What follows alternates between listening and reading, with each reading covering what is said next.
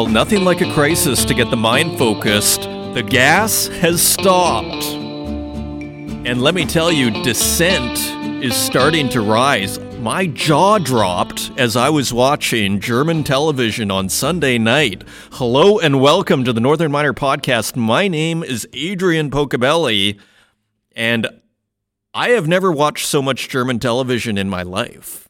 As a matter of fact, I am starved for information on everything that is going on here. And quick tip if you're trying to learn a second language, you can put on closed captions on YouTube and put on auto translate, and they will give you English. And let me tell you, I'm learning German way faster than the last five and a half years out here. So, what I saw is open questioning of the entire, you know, Western policy, but on mainstream television. Now, however, it, it was Das Bild, okay, which, you know, I'd call it like a substantial tabloid. It's kind of like The Sun, but with a little more substance. You know, it, when you walk down the street and you see newsstands, you will see Das Bild for the average Joe and Jane, you know, is kind of the demographic. Slightly populist, call what you want. And they have a TV channel, which I had never seen, but it was shocking. I mean, the first five minutes openly questioning should we be sending weapons? Should we be destroying the German economy over this war? Like, so, you know, nothing like a crisis to get the mind focused here because one thing is for nothing to be happening in real life and us having a debate over ideas. Another is when the gas gets cut off. Let me tell you, I am starting to see a shift. So, very interesting. I mean, you know, typical shows I was watching up until Sunday were, you know, kind of muted, you know, typical German kind of news television, which is, you know, they may cut off the gas, but uh, we should prepare for the worst. And, you know, just like the first five minutes of this show of Das Bild on Sunday, Sunday night it came out, I think, was a five minute, it was a panel discussion and it was a five minutes of nonstop just critique, quoting the New York Times editorial saying, we have to have a realistic view on this. And like it, was almost like a cri du coeur, as they say, a cry of the heart, as the French, you know, say. And the moderator had to be interrupted by a panelist who's like, "Well, excuse me," and then you know had had a different view. But what was remarkable was actually these five panelists, how much they were in agreement. So who knows? Again, I'm not here to render judgment on these things, that, but I am here to monitor what's going on. And let me tell you that the conversation is, you know, changing as people get worried. And I mean, in theory, this is only like a 10 day block of the gas while the Russians fix something in the gas pipeline. But I think, you know, it's definitely a mind game on the Europeans who are like, is the gas going to come back on? So, anyways, pretty interesting stuff as the summer moves on. Now we're in July. And I don't know if you saw that video in Sri Lanka. Like and and the reason I talk about all this stuff is because it's a direct result of energy. Energy, natural resources. Our bread and butter here. And the reason why I do focus on these big world issues is because as I was mentioning in an earlier episode and I was mentioning to Jeffrey Christian, you know, we're kind of a seen as a bit of a fringe media the mining industry like okay that's kind of weird that's kind of it's like actually we're kind of right in the heart of everything here. We're right in the heart of it. Yeah you want a green transition? Well hi my name is adrian and this is the northern miner podcast. Like you need to be talking to the mining industry. And if you think you're going to do it by mandate by fiat creating a law without actually talking to the mining industry, I'm afraid you're going to have some problems. And I, I actually think that's what's going on.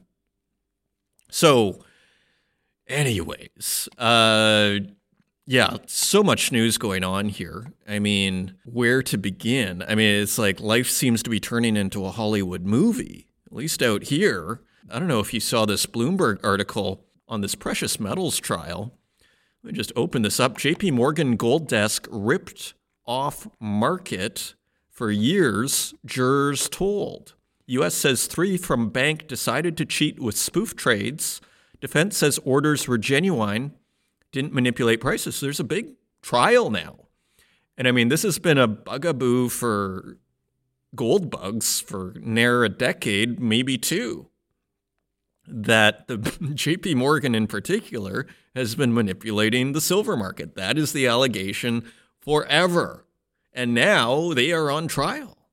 And just the first paragraph here, the precious metals business at JP Morgan Chase & Co operated for years as a corrupt group of traders and sales staff who manipulated gold and silver markets for the benefit of the bank and its prized clients, a federal prosecutor told jurors in Chicago.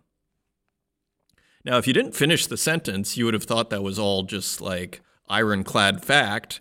So make sure you finish your sentences here. Uh, so, yeah, so there's that trial. That's pretty interesting.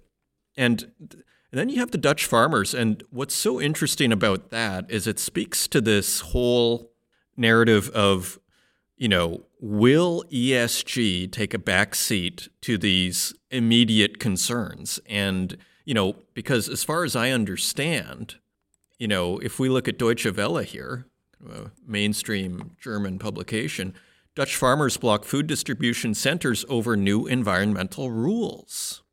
Okay, so I've been talking about this now for at least a month that we're going to start seeing a friction here between, you know, immediate need and these environmental rules. And it looks like almost a mirroring of the Canadian truckers. Dutch farmers angry at government plans to slash emissions used tractors and trucks to blockade supermarket distribution centers on Monday. Fishermen also blocked some ports in a show of support for farmers. Their actions were part of ongoing protests against a government proposal to slash emissions of pollutants like nitrogen oxide and ammonia by 50% by 2030. So this isn't going to be easy, is all I have to say. And we're just getting started here.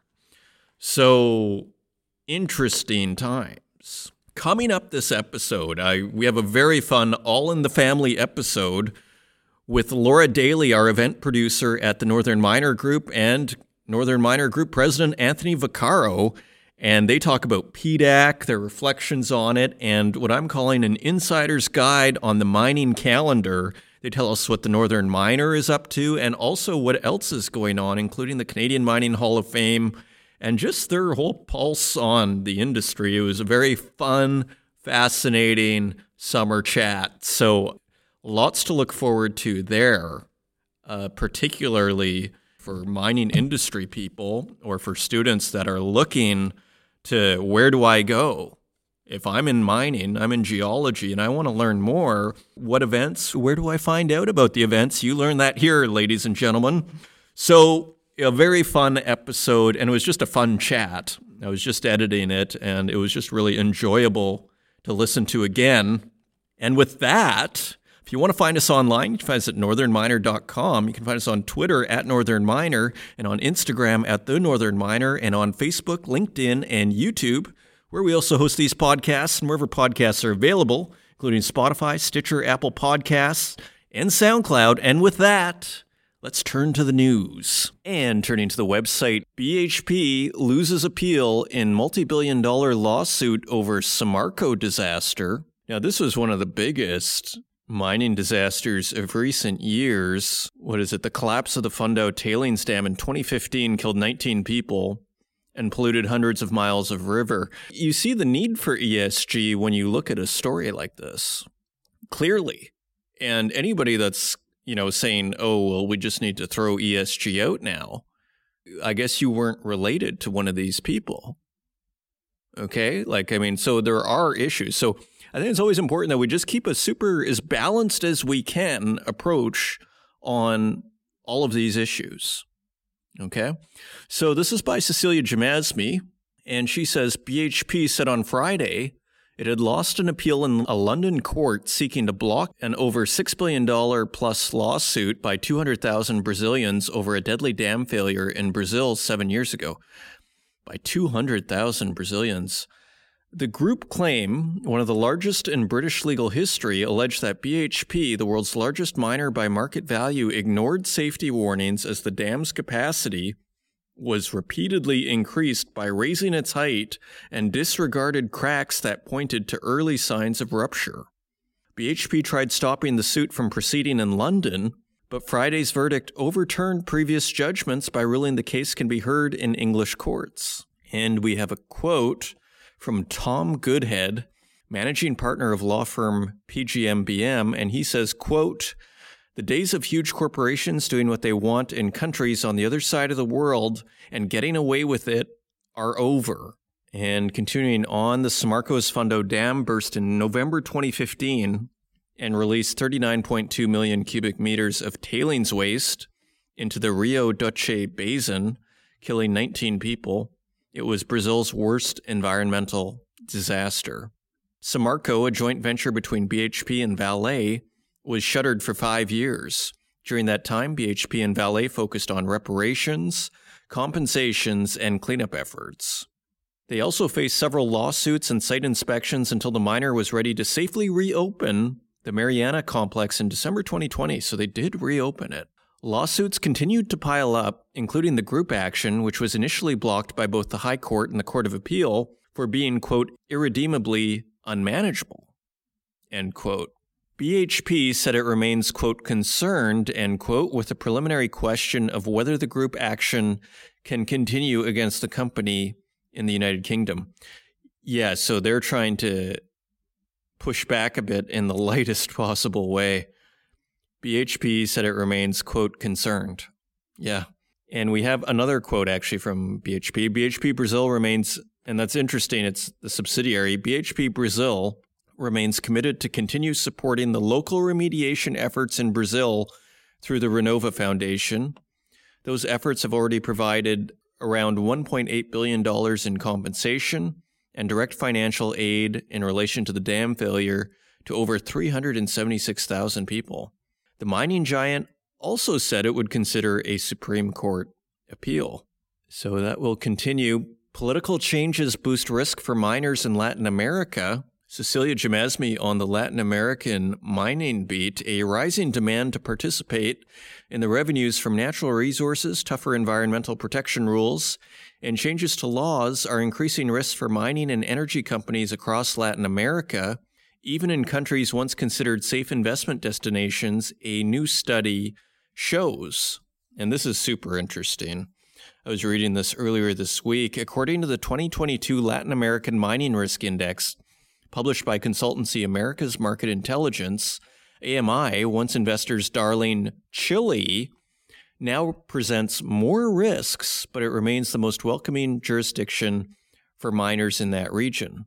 The world's top copper producer, where global copper giants like Codelco, BHP, Anglo American, Albemarle, and Antofagasta have mines, scored 68 out of maximum of 70 points in AMI's ranking, which places it at the top.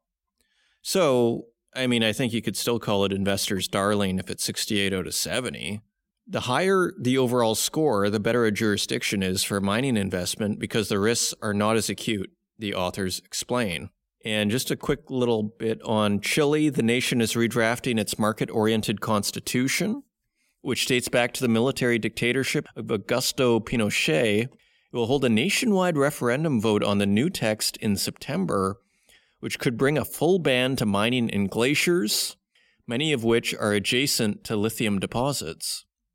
You know, the irony, it just goes to show there like things are complicated. Like because they're probably doing this for environmental reasons. But if you're trying to switch over to batteries, well, you need the lithium. And many of these glaciers are adjacent to lithium. So, again, as we were saying in the intro, like talk to miners. If you want to make this green transition, talk to miners because they're the ones who are going to be able to help you do that in probably the smartest way. The new constitution may also include mandatory community prior consent on new concessions near indigenous land claims and the end to ownership of water within concession boundaries, replaced by a water permitting process. And then we have a bit on Peru here. Perhaps surprisingly, in light of recent community opposition driven turmoil, Peru is the second most welcoming jurisdiction with 61 points and 80 projects on hold. And we have a quote from Alejandro Alvarez, one of the authors, who told mining.com, quote, Peru's political class has generally understood the economic importance of mining and has promoted it accordingly. This may change in next year's edition of the ranking if the Castillo administration does not manage to harmonize community opposition and social demands with the intrinsic importance of the industry to the country's economy. Argentina, with 56 points, is the third best country for miners and energy firms in Latin America. Country has attracted over the past year major players, including the world's second largest miner, Rio Tinto, and South Korean steelmaker POSCO. You know, I just keep hearing good things about Argentina. Brazil holds the fourth position with 54 points. The country's diverse geography, history, and people, combined with its decentralized political system, make it challenging to analyze risk on a national level the authors of the index say. They highlight an increasing number of projects in the Amazonian basin thanks to concessions given by President Bolsonaro, which have drawn global criticism. Yeah. And then when you hear that, you go, well, stay out of the Amazon. You know, so just goes to show these are not easy issues. So you can read the whole article on northernminer.com. There's a list of like 15 countries here. So if you want the details, the deets on Latin America as a mining jurisdiction, head over to Political Changes Boost Risk for Miners in Latin America on northernminer.com. Over in Canada, ministers looking to quicken energy transition shift. This is by Naimul Karim. Canada's mining and energy ministers have stressed the need to accelerate the nation's shift to clean energy systems and advance its critical mineral strategy as Russia's invasion of Ukraine continues to alter the global energy landscape. At an annual conference at St. John's in Newfoundland and Labrador, federal, provincial, and territorial ministers discussed plans to increase Canada's energy exports to Europe, supply more clean electricity to Canadians to help tackle rising energy prices, and develop plans to achieve a net zero electricity grid by 2035. In the aftermath of the invasion of Ukraine, Germany in particular, but other countries in Europe, are looking to displace Russian gas and oil. Minister of Natural Resources Jonathan Wilkinson said at a press conference marking the end of the week long event. While the minister said that Europe can displace its dependence on Russian oil in a quote, fairly short time, and quote, the continent is looking at a five year window to reduce its reliance on Russian gas, and Canada hopes to be an alternate supplier. Uh, so maybe Canada to the rescue for Europe as far as natural gas. And we have a quote. I think European countries certainly are interested in securing supplies of LNG from Canada. But as I said, there's a window there. And so you have to be able to hit that window. So we are looking at the projects and working with the projects that could potentially meet that window. And this is a huge problem that almost everybody mentions. You can't have it both ways where you say we want more natural gas or we want more oil, but after five years we don't want it. It doesn't work that way with these massive projects. So Europe's just going to shoot itself in the foot if it says, you know what, we just want it between a two and five year window. Like, uh, yeah, maybe. I don't think so. Is actually probably the reality because they're probably hoping to not use natural gas. Now, a thing I never mentioned in like the oodles of news stories that we have here. Europe declared nat gas and nuclear power, the EU declared them as, I believe they called them transitional green energies. So uh, back to this window, like they can be used for the transition, but not forever. Was sort of my understanding. So again, they're being forced to ask for nuclear and nat gas just out of sheer necessity, but they're still fighting it, saying, you know, after five years, though, we don't want it. Let's say everybody says, okay, fine, we'll make contracts after five years, and then five years passes, then what's going to happen? They're probably not going to have their replacements. If you listen to anybody that seems to know what they're talking about in the mining industry, it sounds like this isn't going to happen by 2030. It's going to be like 2050 if we're lucky, if we're super lucky okay? More like 2070. So These guys who are like, well, maybe three to five years. Again, I don't think these people really know that much. I don't think they're talking to the mining industry and getting some real thing. I think they're just going, okay, we can do this for five, let's just say five years. And, you know, that's the impression I get. If I'm wrong, leave a comment. And, you know, if you know, is actually it's this and this, uh, please leave a comment because I'm not invested in any thesis here. Okay. And a couple of more stories. Bank of America cuts base metal price forecasts on gloomy near term outlook. So sentiment definitely changing on base metals. B of A Global Research is lowering its price forecasts on key industrial metals for this year and next as headwinds including high energy prices, rising rates and slowing growth increase the risk of a global recession. It's by Northern Miners staff. The bank has cut its copper price estimate for 2022 by 12.5% to $3.97 per pound, or $8,750 per ton, and by 24% or $3.29 per pound for 2023. So they are predicting 397 in 2022 for copper and $3.29 in 2023. Quote, copper is most exposed to an economic slowdown and prices could fall below $6,000 US per ton, $2.72 per pound in the coming months. If Europe runs out of gas, prices could decline to $4,500 per ton or $2.04 per pound, it wrote in a research note. After hitting record highs in the first quarter of 2022, copper prices have fallen sharply the decline was originally driven by the lockdowns in China, but concerns over a global economic downturn are now compounding headwinds. While a rebound of activity in China may support prices near term, we are concerned that both rising supply and the energy crisis will bring about further headwinds in 2023. That said, accelerated investment in the energy transition and energy independence will likely help rebalance the market and push prices higher again from 2024 onwards. So, in other words, they're saying we may get a massive buying opportunity. And we'll just touch on nickel here. B of A has updated its price estimate for this year to $11.09 per pound for nickel and $8.51 per pound in 2023, 50% lower than its previous forecast.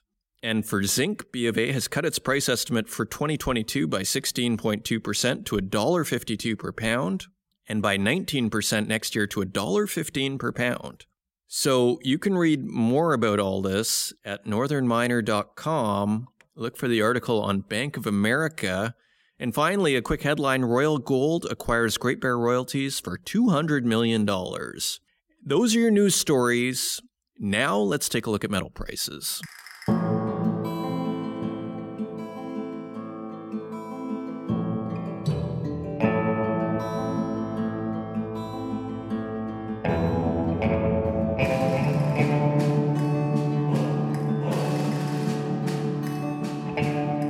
Turning to metal prices, the 10 year bond is at 2.984%. That's the US 10 year Treasury bond. And so that is 0.03% higher than last week. So just hovering below 3%. And turning to metal prices, gold is trading at $1,733.52 per ounce. That is $77 lower than last week. So gold takes a major hit. Silver below $20 at $19.11 per ounce. That is a dollar and two cents lower than last week. Platinum is at $872.41 per ounce. That is $16 lower than last week. And palladium is higher at $2,136.90 per ounce. That is $93 higher than last week. And turning to our industrial metals, copper is at $3.53 per pound. That is 9 cents lower than last week. Aluminum is a penny higher at $1.09 per pound. Lead is also a penny higher at 88 cents per pound. And nickel is 18 cents lower at $9.64 per pound. And tin is also lower at $11.70 per pound. That is 55 cents lower than last week, and cobalt is also lower at $27.10 per pound. That is $4.54 lower than last week, and zinc is a penny higher at $1.43 per pound. Well, it looks like we continue to see recession fears here. commodities continue to correct and dramatically so, but great news for all our manufacturers out there. And those are your metal prices. And coming up, a summer special with Northern Miner Group President Anthony Vaccaro and our events producer Laura Daly. And they tell us all about their experience at PDAC and the big events on the mining calendar that are coming up, including several events by the Northern Miner, as well as the Canadian Mining Hall of Fame, and just talk about general topics of interest in the mining industry and what people are saying. I hope you enjoy it, and I will see you on the other side.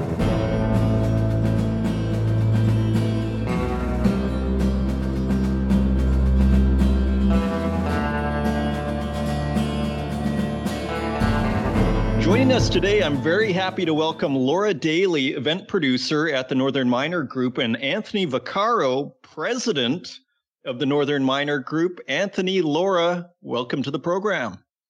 Thank you. Thanks, Adrian. Great to be here. We're fans of the podcast, not only because we're part of the company, but because you do such a great job at it. So it's really nice to be on here.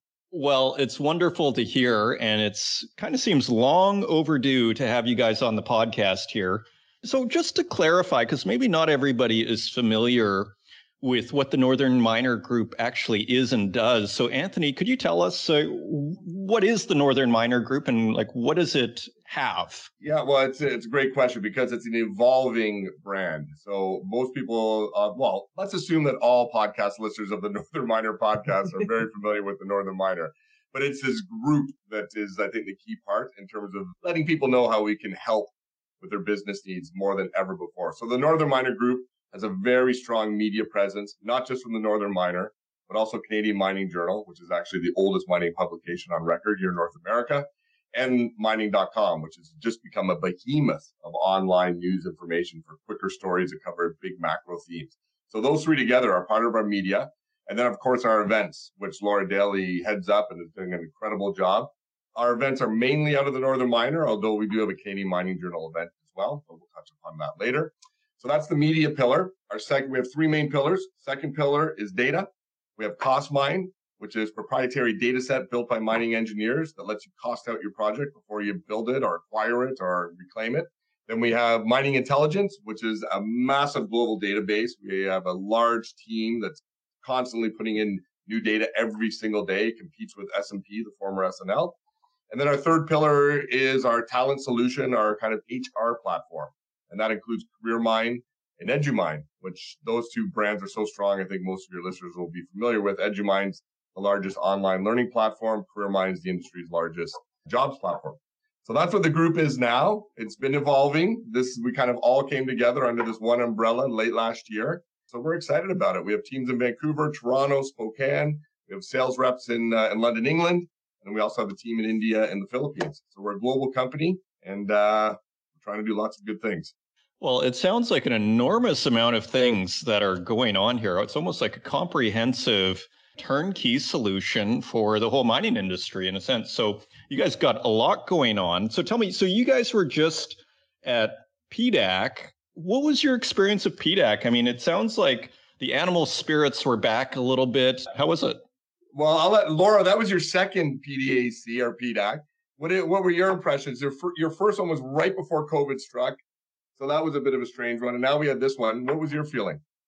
Actually, and I think you're totally right there too, Adrian. Uh, people were so happy to be back face to face. I believe there were 17,500 people from an international audience that came and attended the booth setups, the messaging, the energy from people the educational sessions, which Anthony actually moderated one of them for PearTree, they were all so engaging and so relevant in timing. And I think that just being face to face again with people, reaching out, it's actually funny. Anthony and I changed over um, one of our events to virtual and it was interesting to see at PDAC people came up and were like, oh, you're so and so because the virtual world has taken over for two years.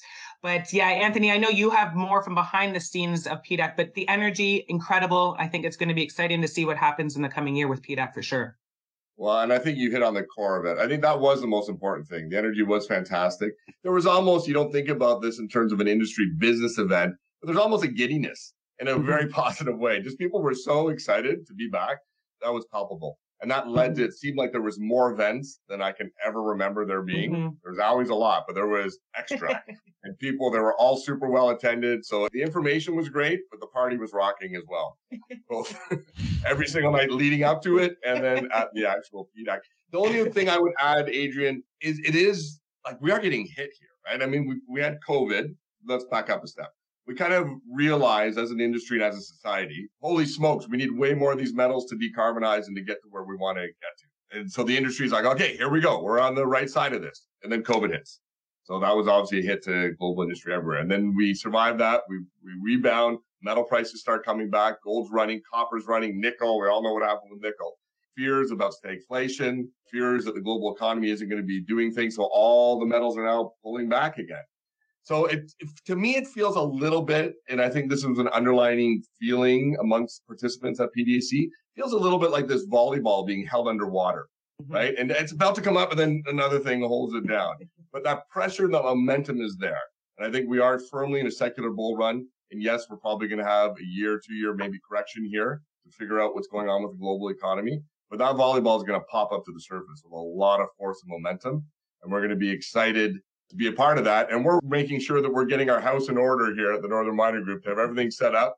So when the industry explodes like we know it's going to, that we have all the tools in place to, uh, to help and assist in that. Yeah, I could imagine that. And were there any themes that really stood out? Like, was ESG still top of mind? I mean, you talk about the decarbonization. W- would you say that was the main theme, or was the main theme more like supply and there's not enough inventories and we're all going to get rich quick? Your instincts are right. Your first instinct was right. Yeah, it's definitely. I think the e, it's been interesting to see how the ESG conversation has moved on. Whereas a couple of years ago it was hmm. a lot about how important is this? Does this really matter? What are the dollars associated with it? Like that's just so far gone. I mean, there's something like three trillion dollars in funds that will only invest with an ESG related mandate. Three trillion dollars. It was at about I think 500 billion three or four years ago. So there's no doubt about it. It's it's here to stay. And then connected to that is that whole piece. Okay, well, the entire world is serious about ESG, and now we'll just section out the E for a second, and we're serious about the environment and we're serious about carbon, then we we all know we just need so much more metal. When you actually start breaking out the numbers about how much more metal we need, it is actually mind-boggling. It's mind-boggling. We don't know. We haven't found those deposits. And, you know, just a, a simple calculation of if we want to meet Paris Agreement target of uh, minimizing temperature increase to 1.5 degrees, and what that means in terms of EVs, in terms of wind power, in terms of all the copper and all the metals we're going to need, it's astonishing. So that's why earlier when I was saying about the volleyball underneath, like that's why the volleyball is going to pop up to the surface once we get through this little bit of, uh, of, I think, momentary flux around global market growth fears. Yeah, I couldn't agree more. I mean, when you listen to like Goldman Sachs, like Jeffrey Currie at Goldman Sachs talk about the commodities, it just sounds like they're talking like copper is just ready to pull what oil did when it was at $10 a barrel in 2000. I mean, that was the comparison that they made. Yeah. Uh, just because there is simply not enough, according to them, but they seem to know a thing or two. Now, turning to the events, Laura, maybe you want to get us started. So, we've had some speaker series. We have the quarterly Global Mining Symposium. How are things going with events? You guys happy? Uh, what, what's going on? Yeah, you know what? These last two years have been fantastic because I think it made us have to hit the ground and look at things differently. And how do we continue to engage with our investors and our audience? And it's actually interesting that when I started here over two and a half years ago, that's exactly when COVID hit. And we were heading to London, UK to host one of our largest in person events and very quickly had to turn it into a virtual event. And we started off doing that virtual event twice a year, and now we're doing it quarterly. We engage over 2,000 delegates from 102 different countries. We have some of the top line speakers on there, amazing junior mining company presentations. And I think the biggest thing that sets us apart with the virtual world right now, which I don't believe is going away, I do believe there'll always be a large component of virtual taking place, is that our virtual events are fully live. So it's us sitting together as we Mm. are right now in each other's family rooms and being able to ask those in depth questions to presidents and CEOs that you wouldn't usually get to ask when you're an in person event. So there is a lot of benefits to having this virtual. We have our next one, our Q3 one coming up September 28th and 29th. So it's a two day live virtual event. Anthony always kicks it off with some rockin' 80s music. So it really sets a tone for a really good, engaged, and high energy event. So, yeah, and then we'll have our Q4, but I guess Anthony, I guess maybe that one's changing a bit, the Q4 one, because we're going back to in person. We'll be back to London, UK to host our Canadian Mining Symposium. So we're kind of putting that one back to in person, going back to London, UK to what Northern Miner was doing so well before the world got shut down. So we're looking forward to that. So that's going to take place November the 28th well, at Canada. We want, to, we want to get back closer to Adrian, right?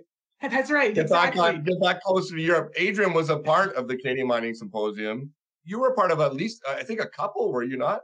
I think I was at all of them actually because oh, it was just so convenient. Maybe the first I never went because you know it was an expensive plane flight and all Toronto that. Toronto for the first. I think that was maybe the issue. Exactly. Yeah, and you were exactly. doing great coverage there. You even interviewed some CEOs. You did some fantastic stuff out of there. So we'll be looking forward yeah. to mm-hmm. meeting up with you and getting you to uh, maybe we can do a live podcast from uh, from Canada House. Because for the listeners that don't know, beautiful setting. It's Canada House. The Canadian government owns seriously, without hyperbole, one of the best pieces of real estate in London, which is saying something. The Canada House, it's right on Trafalgar Square. It's an immaculate building. And that's where we're honored to, to do it again this year. So yeah, maybe a podcast from Canada well, House is in the card, Adrian? Absolutely. And, you know, as long as they get their internet together, I remember there was issues with their oh. internet, but we can, we can always upload it later, I suppose, you know, and I'm really actually, I don't know if that's a news making thing that we have here that we're doing the Canadian Mining Symposium, uh, but I'm really happy that we're doing because despite all the problems Europe is having right now, it's still a wonderful place to visit. And uh, yeah, that is just, it's such a premier event. I mean, again, like you say, that building is just to be inside of it feels special. And you feel like you're at one of the, if not the premier mining conferences in the world. And it's a very, it's not easy to get into, uh, what I remembered, because they, they don't let too many people in there. It's like maybe a couple of hundred people, right? It, it is kind of exclusive, but that's why we're privileged to have our media channels because we'll get all that coverage. So if you can't be at the actual event because it is limited seating, don't worry, we're going to cover it all with video, with stories. And I guess the other big thing, Adrian, just to pick up on that point, why it does feel like such a, a premium event, the support has been excellent, just mm-hmm. absolutely excellent. So when we reach out, I mean, the first one we had Robert Friedland, Lukas Lundin, uh, Kelvin Dushnisky, David Garofalo. These are just the one. Rob McEwen, just to pop to mind. Pierre Lassonde spoken there. Ira Thomas has spoken there. Ross Beaty. The list goes on and on and on. And each time it's just me sending an email. Hey, you know, do you think you could pop over to London to, to support and give a, a fireside chat? And without exception, it's always, oh, yes, we'd love to do it. So that support for the industry has been amazing. And when you can go and you can have access to, to true industry makers or company builders within the industry, it uh, makes it pretty special. Yeah, I totally agree. And uh, yeah, I mean, it's again, it's a very attractive location. So, do you guys have guests lined up already? Is there any news you can make there, or is that still being worked out? As, as far as, say, you have the speaker series you said, Laura, is coming up, and then you have the Q3 Global Mining Symposium, and I guess Q4 is the Canadian Mining Symposium in London. Is that correct? Yeah, that's right. It. Yeah. And for for the speaker series, which we didn't really touch on too much, that one is September the 8th, and that's in Vancouver, BC and that's going to have Bob Quartermain and Andre Saint Germain. And you can go to our website to get more information about the event, to register. And uh, honestly, it's a fantastic event because, again, it's an intimate event. Anthony moderates it. It's very casual, like sitting in a living room, listening to these two amazing mining legends, an up and coming mining legend, and being able to just engage, ask questions live, gorgeous gourmet three course meal that you get as well. Um, as we yeah. said, as we said, Adrian before, when you're traveling now, as we get older, it's all about the food. And yes, that's so true. And it's well, you do you do want to. We've all been kind of used to working from home, I think. So yes, we want to see each other, but it's nice to have that those extra reasons. So a beautiful location, Vancouver Pacific Rim, great food. The wonderful thing about the speaker series is again, we're just blessed to have such great leaders in our industry that try to make themselves so accessible and are truly humble individuals. We had Pierre Lassonde at our Toronto event before PDAC. We had Ross Beaty kick it off in Vancouver back in March. And they both they stuck around. We make sure that we uh, we give free tickets to university students to make sure that they're a part of it because the speaker series is really about knowledge transfer. It's about we have these incredible individuals that have done so much good and built so much wealth for our country and given so much back how do we make sure, how does the Northern Miner Group make sure we're helping create a platform where there's that knowledge transfer, both from the legends of the industry, but also the up and comers that are really innovating. And that's where Andre Saint Germain steps in, CFO of Integra Resources, winner of the YMP award. So if you're around Vancouver, September 8th, make sure you mark that one in the calendar. If we're on it, if you don't mind, Adrian, I think it's just good. And we're just trying to be helpful here, just let everyone know what's what's available and what to look out for. Because that one leads to Q3 Global Mining Symposium. We have a heck of a roster of speakers for that one as well. Laura, is that September 28th, 29th? September 28th, 29th, yeah. And we have uh, Chris Taylor, who's going to be joining us um, on Winner that. Of we... the Northern Miner Person of the Year last year, Chris Taylor, great builder, company builder at Great Bear Resources. We also have Doug Silver. He could have been on the Legend Speaker Series. He's a legend. And then we've almost got a sold out group with the junior mining companies. We have a great return platform with that. Uh, great relationship. Those presentations are fantastic. I mean, Anthony, as you know, sometimes we have so many questions from the audience that we can't get to them all because time just permit doesn't permit. But we do ensure that everybody gets the answers that they deserve and get emailed back with it. So it should be a really exciting one. Good time of the year to be doing it at the end of September and heading into the fall crazy season. So looking forward to that. And then that one leads us to the Reimagine Mining, which Canadian Mining Journal is is taking the the firm leadership on that one, and it will be steering that. And there's a lot of support that comes out of our CostMine, which I alluded to earlier. Because mm-hmm. CostMine's run by mining engineers, so they're constantly doing costing data and uh, discerning costing trends, and then that kind of feeds into the Reimagine Mining, how we can best produce mines going forward. Um, so that one is October 12th and 13th, 13th of October. October. And on top of all this, too, we're also going around to many different sponsored events, and we're making sure that our staff members are at many other events within the industry and showing support and gaining more knowledge ourselves. So we also have an events calendar online where you can go on there and see any industry events from around the world. Uh, but there is a couple that are coming up the Mining Hall of Fame, which uh, Anthony will speak on a bit more too, because he's so closely connected with that. Explore Mining in Quebec, we're um, looking at Discoveries Mexico of just being supportive and showing that the Northern Miner is uh, supporting some of their events and so many others. There are so many events. When the world opened up again, so did the event world. And uh, it's great. But we're going to try to make it to as many sponsored events as well. That events calendar is a really good resource for listeners, Adrian. Laura does a great job updating it because there's always this sense of, oh, what event am I missing? Well, just go to the Northern Miner calendar events. You'll see it there. Precious Metal Summit will be at that at Beaver Creek. Our friends that put that show on, they do an amazing job every year. We're always honored to be a media sponsor of that. If I may, Adrian, just to hit that, it, it, just a second on the Canadian Mining Hall of Fame, because I don't want to leave without reminding people of mm-hmm. that.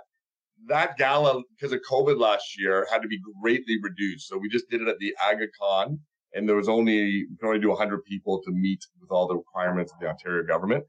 So now that things have opened up a bit, kind of took a halfway step back to the old format. So the old format was at the Metro Convention Center. It was 1,200 people. One of the big events of the calendar year, incredible networking event, and more importantly, incredible event to honor and celebrate greatness in our industry because the inductees every year are just fantastic people. So this year we're kind of we're at Palais Royal, which is about I think about 500 people. So kind of working its way back. Palais Royal is beautiful. It's in Toronto, right on the Lake Ontario.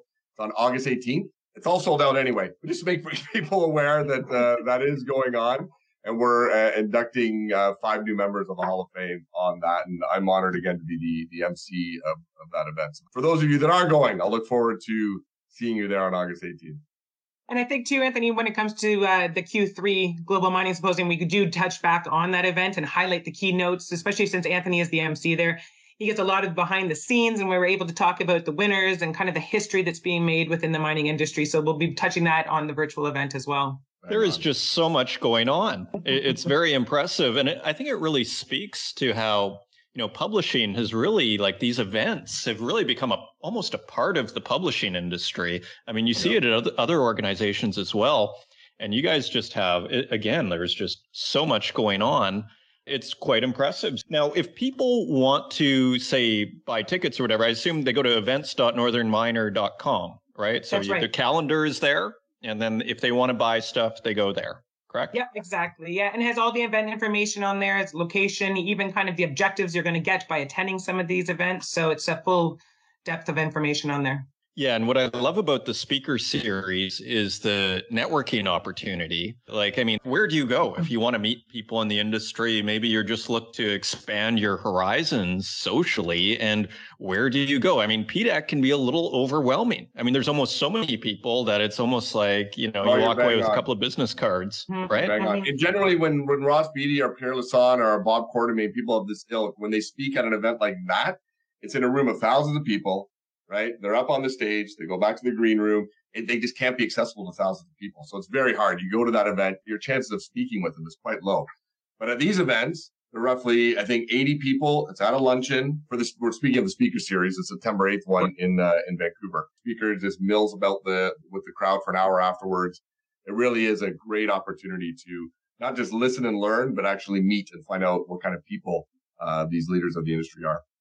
And with this bringing the university students too, is I mean, number one, just the knowledge they're gaining and the the awe factor that they have is incredible. Um, but on top of that too, it's the businesses actually networking with the students as well too, so that they can build those connections for future employment or for contract work or whatever. But that seems to be a huge uh, relationship builder too, is the businesses intermingling with the university students. Absolutely. So wrapping up, so where is this all going? Is, you know, we zoom out. So that's the next couple of months here, two or three months. Uh, where's this going? Uh, what, what, do you see happening? More events? What's next? I mean, I, I, Laura, how much more can Laura do? She's already a juggernaut as it is. But we do. I, I think what we were, you know, Laura and I, and uh, and with our board, we strategically talked about. We're all very cognizant of the fact that this is a really watershed moment for the mining industry. I think everyone is very aware. We alluded to before. Your podcast does a great job of covering it, as do our, our media outlets, of how important, how integral the mining industry is going to be to a cleaner, greener future. Everything we want. We need more electricity. We need less carbon. We all know that means a lot more metal. The industry is, if in the past it was labeled as the bad guy because of certain failings of certain companies with a bad environmental record, now we're in the position that we're the good guys, right? Are the good people that are going to actually bring the materials that we need for a better future. So there's that great story, and yet there still is this negative public perception.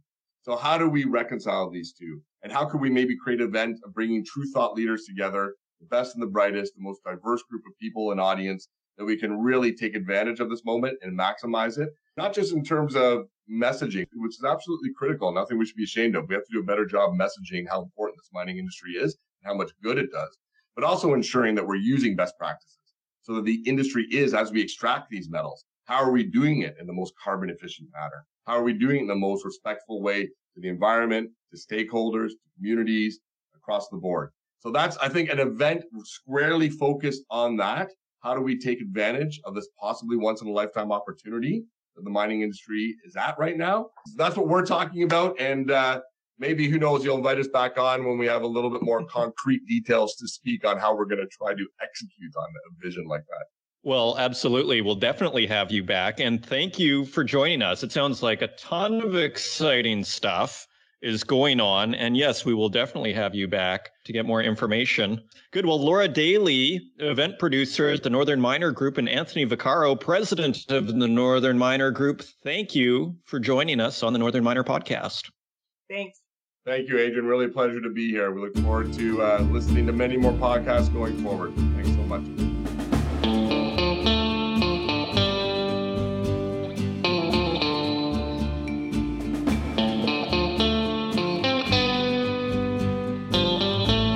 I hope you enjoyed that episode of the Northern Miner podcast. It's always great to have Laura and Anthony on. We'll have to do that more often. And next week, I'll be in Crete, so I'll be podcasting from hopefully, as long as there's no plane issues or airport issues, I'll be broadcasting from a beautiful Greek island. So let's see how that goes. If you want to help out the podcast, leave us a review in the Apple Podcast directory, share it with your friends, and until next week, take care.